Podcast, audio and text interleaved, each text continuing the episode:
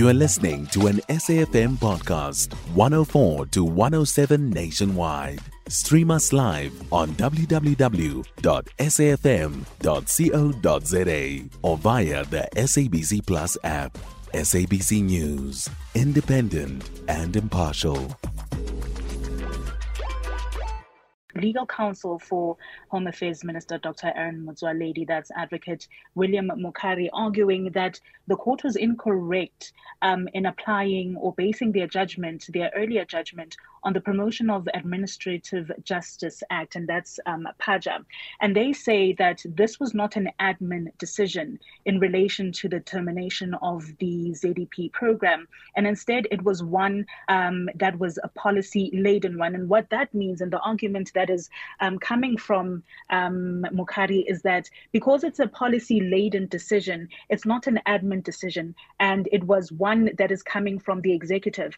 And um, also saying that the courts um, are usually usually loathe um, and shy away from interfering in executive um, decisions. And this, in fact, was one of the arguments that was made when the original application was brought before the same um, full bench in the Gauteng High Court in Pretoria um, in relation to the termination of the program. Um, that in, essentially, because it's a policy decision, one that is coming from government, one that is coming from the executive, then the courts have no business um, in, in interfering um, in the decisions that are made by the executive. Um, and that is in relation to the separation of powers doctrine, a principle that is um, highly revered within the courts. And he also said that because it's a policy decision, um, policy decisions have um, ripple effects, right? Um, they have to do with the economy, the country's economy, um, the country's sovereignty, um, and things of that nature. And because of that,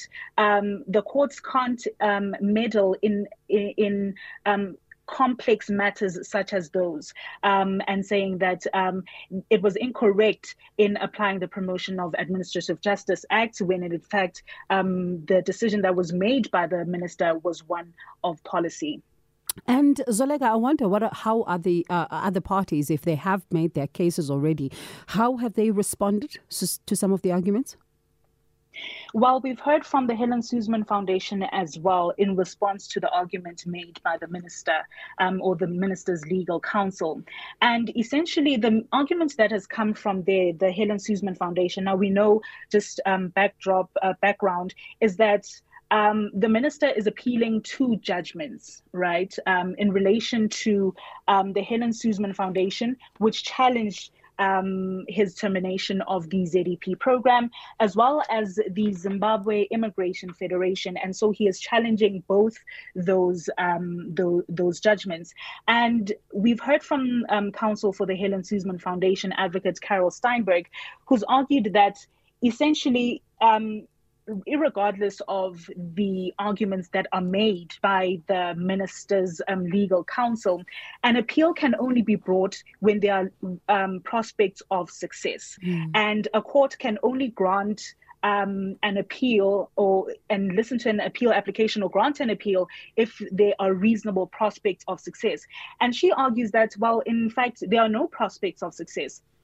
And she later on goes and says that um, because there are no there are no reasonable reasonable prospects of success because according to PAJA, and that's the Promotion of Administrative Justice Act, that it's common cause that a decision that's going to impact um, thousands of people, and in this case, it's almost 180,000 um, Zimbabwe um, nationals um, and their dependents that would be affected by this decision to terminate the program.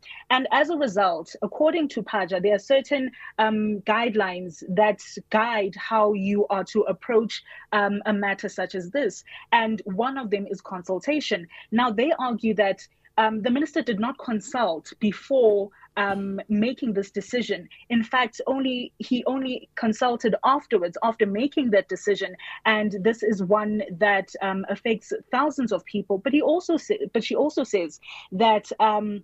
There is no evidence before the court that shows that the minister indeed applied his mind before um, making such a decision. And so based on that and based on constitution, uh, constitutional law and PAJA, there's no way that um, a full bench and any court would um, come to the determination that um, an appeal can be granted.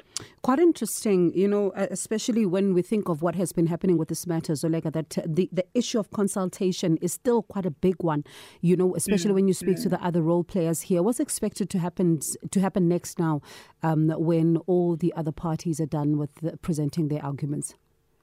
Mm.